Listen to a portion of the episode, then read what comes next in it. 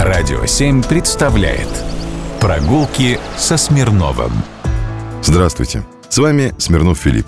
Наверное, нет в Москве ни одной старорежимной квартиры, где не было бы какого-нибудь предмета из кузнецовского фарфора. Жил да был такой человек в Москве – Матвей Кузнецов.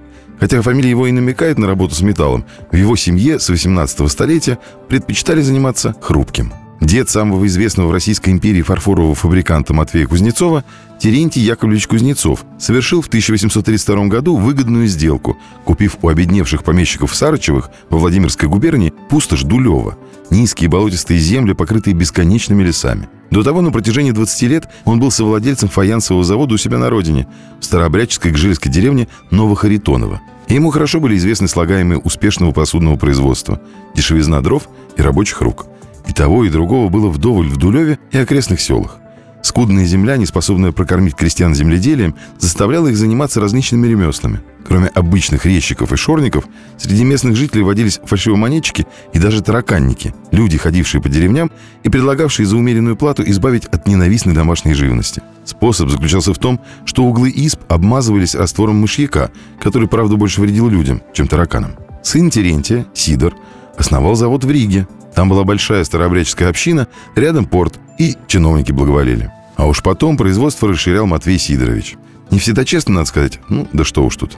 В 1889 году Матвей Кузнецов основал товарищество производства фарфоровых, фаянсовых и майоликовых изделий Кузнецова с основным капиталом 3 миллиона рублей.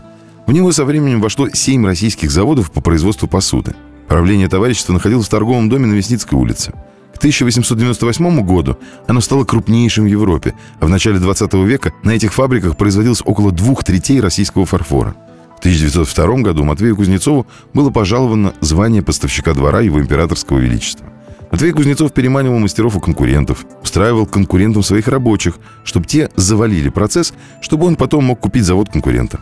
Он первым ввел брикетное торфяное топливо. Он выпускал фарфор, полуфаянс, майолику, все, что требовал рынок. Писсуары, умывальные доски, ванны, иконостасы, печи и камины, как говорилось тогда, на любой кошелек. От 30 до 3000 рублей за штуку. Когда Россия начала электрифицироваться, фабрики Кузнецова стали выпускать изоляторы. Жил Кузнецов со своими десятью детьми в доме на Мещанской улице. Сейчас это проспект Мира. Дом для него построил Федор Шехтер, и дом сохранился. Это дом 41 перед входом в метро. Зеленый с атлантами. А на Мясницкой 8 Шехтер построил ему магазин и головную контору. Магазин реставрируют, и скоро мы увидим его во всей красе. Прогулки со Смирновым. Только на «Радио 7».